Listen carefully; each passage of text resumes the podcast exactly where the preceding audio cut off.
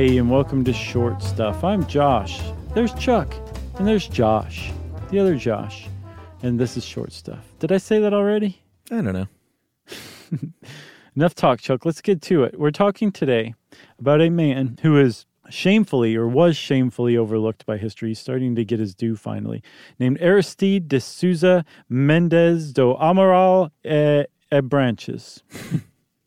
I think I came awfully close. My Portuguese is a little rusty, seeing as how I've never spoken a word of it in my life. And not bad. Uh, we can call him uh, the Portuguese Oscar Schindler, and that should give you a good idea of where this episode is headed. Okay. Aristide de Sousa Mendes, we're just going to leave it at that. Um, by the time 1938 rolled around, had become a career diplomat for Portugal. He was trained as a lawyer, and um, by the time he was assigned to Bordeaux, France in 1938. Um, he had been all over the world. He he was definitely a senior diplomat in the diplomatic corps for for Portugal. That's right. So uh, in 1938, like you said, he was in France. Mm-hmm. Uh, World War II comes knocking on his door. Germany invades Poland, and Portugal was like, "I really like. We're Portuguese. We're not into this World War stuff. Yeah, I don't know if you got the memo." But we'd like to remain sort of neutral and happy over here growing olives and drinking wine. Um, and so we're gonna we're gonna distribute this thing called Circular 14 that basically says uh, all of our our consuls all over the world you need to deny travel into Portugal for for refugees. We don't like that you're being persecuted, but we want to stay out of this as much mm-hmm. as possible. Mm-hmm. Um, AKA, we don't want to make Hitler mad. So we're not going to take your uh, your refugees, uh, including the Jewish people. Right, and this is the circular 14. It got sent out to all consulates in Europe, and um, that was supposed to be that. But this this this this came at like a time, Chuck, when there were apparently the New York Times estimated something between six and ten million people moving around Europe because chaos was just starting to brew as Germany invaded Poland and then invaded France um, it was pushing and displacing a lot of people around who were trying to get out of here. Um, and I looked up, like, that's a pretty big number, but like, what is it in, in, in today's terms?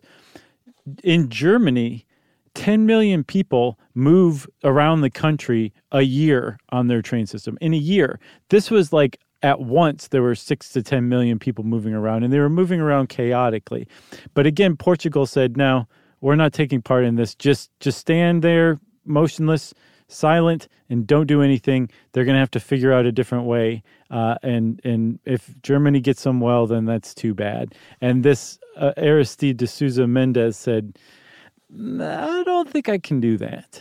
Yeah, so he's in southern France, so that was a, a hot spot for these refugees because they were thinking, we can from there just go into Spain, then right into Portugal. Right. That's what Lauren Bacall did in Casablanca. She she flew to she flew to uh, Lisbon. That's right. Mm-hmm. But you know, I don't think they could fly into Lisbon at the time. Yeah, they could. She hops on a plane at the end. Well, she did. right, sure. Oh, oh, you're saying the people who are seeking help from Sousa Mendes. That's right. Sure, sure, gotcha. So he knows that if he goes directly against his government, this is going to be bad news for him. It's going to be bad news for his family. He would be willfully disobeying a direct order. Yeah. Uh, of Circular 14. Um, but he befriended a Polish rabbi uh, named Chaim Herz Kruger Nice. Uh, and he offered visas to this guy and his family, but Kruger was like, you know what? Um, I don't. I'm going to turn down this offer because what you really need to do is save everybody that you can. And it was a really sort of monumental moment for uh, for Sousa Mendes because he was a devout Catholic, and this guy was a rabbi, and you know they they had their mind on the same thing. It's, except the rabbi was just saying like, "Be bold," and Sousa Mendes was in fear of his life, basically.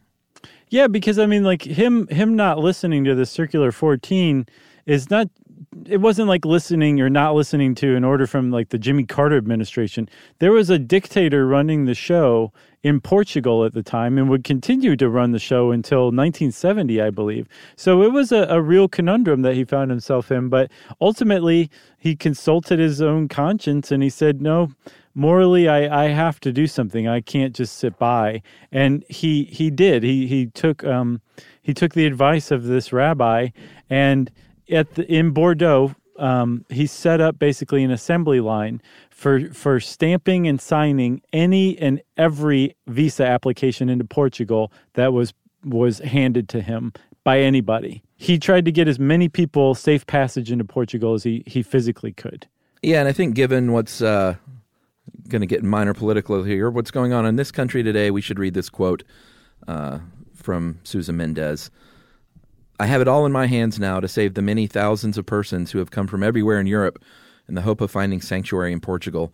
They are all human beings, and their status in life, their religion, or color are altogether immaterial to me. Yeah. So let's dwell on that during the message break, and uh, we'll be back right after this.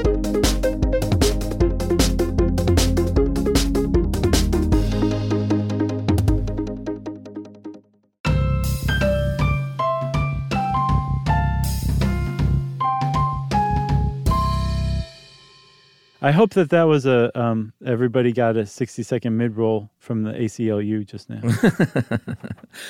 so they're running a lot of people through this thing. I mean, like you said, it was like an assembly line, and they were stamping visas like uh, they were running out of stamps. They were stamping visas so fast. Yeah, there's, there's no way that he didn't get a hand cramp on the rig. uh, tens of thousands of people um, many thousands of which were Jewish, were granted these visas under his authority. Mm-hmm. Uh, and it was later said it was perhaps the largest rescue action by a single individual during the Holocaust. And that includes Oscar Schindler. That's huge. Yeah, Schindler, I think, um, was responsible for making sure that 1,200 people successfully escaped the Holocaust. Um, Sousa Mendes uh, was responsible for for likely many many thousands more than that. Like they've identified so far at least 3,800 recipients from 49 different countries. Um, eh, but they're like there's there's thousands and thousands more just from this assembly line that they set up from I believe the the beginning of May until um, July when Bordeaux was overrun by the Nazis and the whole operation was broken up. So repercussions for sure. Uh, July 1940, he was recalled from Bordeaux to face trial mm-hmm. for insubordination, and uh, he basically says in court, "You know what? Um, I answer to God. Uh, I would rather stand with God against man than man against God." And he was convinced that he was um, had a moral defense, and he was right. And he was convinced that uh, the actual Constitution of Portugal prohibited persecution based on religion, mm-hmm. and he was right there as well. But it didn't matter because, like you said, they were living under a dictatorship. And in October of 1940, he was found guilty. Uh, he was relieved of his duties and blacklisted by the government for the rest of his life. And very, very sadly, died in 1954 at the Franciscan Hospital for the Poor in Lisbon. Yes, not penniless. I, I noticed this article said he was broke.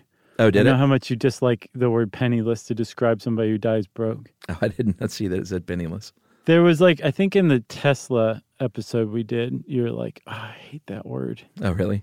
Yeah, because you're like, I'm sure he's got a penny. I, I, didn't know that he supposedly uh, didn't have any money, but yeah, he was broke. I mean, like they they they broke him. They they basically said you're not going to have any more government work. Sure. Um, and good luck finding anything but a government work in a bureaucratic dictatorship. So he, uh, yeah, he was he was blacklisted. He was blackballed, and he died in poverty with his family also taken down with him. You know, like this guy said, and he knew the risk, and he said, "I'm I'm going to put all these other families uh, uh, in front of my own family." Yeah, and like if you're a utilitarian, that makes a lot of sense because even two families are worth more than one family, but still this is this guy's own family that he's putting under the under the gun to help all of these others. Yeah, but he did not regret it. Uh, toward the end of his life, he said, "I could not have acted otherwise, and I therefore accept all that has befallen me with love." How's it's that for a cool. lesson?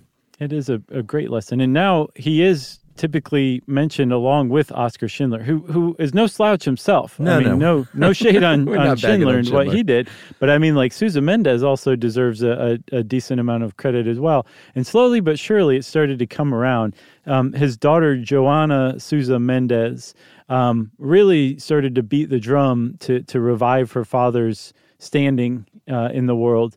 In uh, 1966, she got a petition approved so that her father would be named a righteous among nations, which is what the uh, Yad Vashem, which is the uh, Holocaust Memorial in Jerusalem, uh, it's a, an honor that they, they bestow on non Jews who uh, went to great lengths and, and placed themselves at great risk to save people from the Holocaust. So that was a big first step, and that took place in 1966.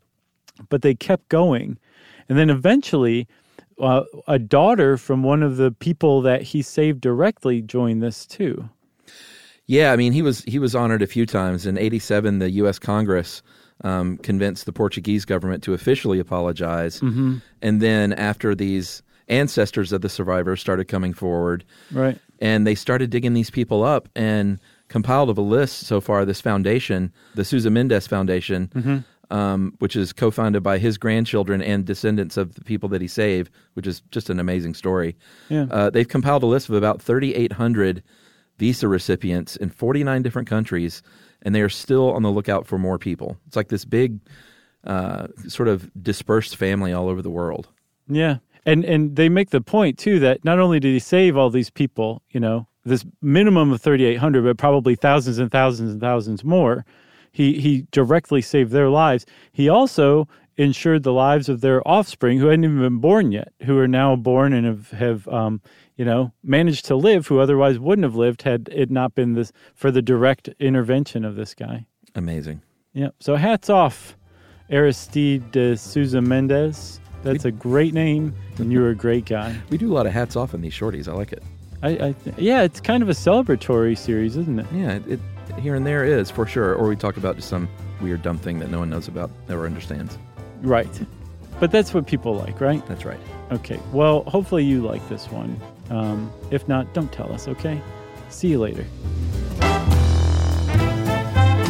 Stuff You Should Know is a production of iHeartRadio's How Stuff Works. For more podcasts from iHeartRadio, visit the iHeartRadio app, Apple Podcasts, or wherever you listen to your favorite shows.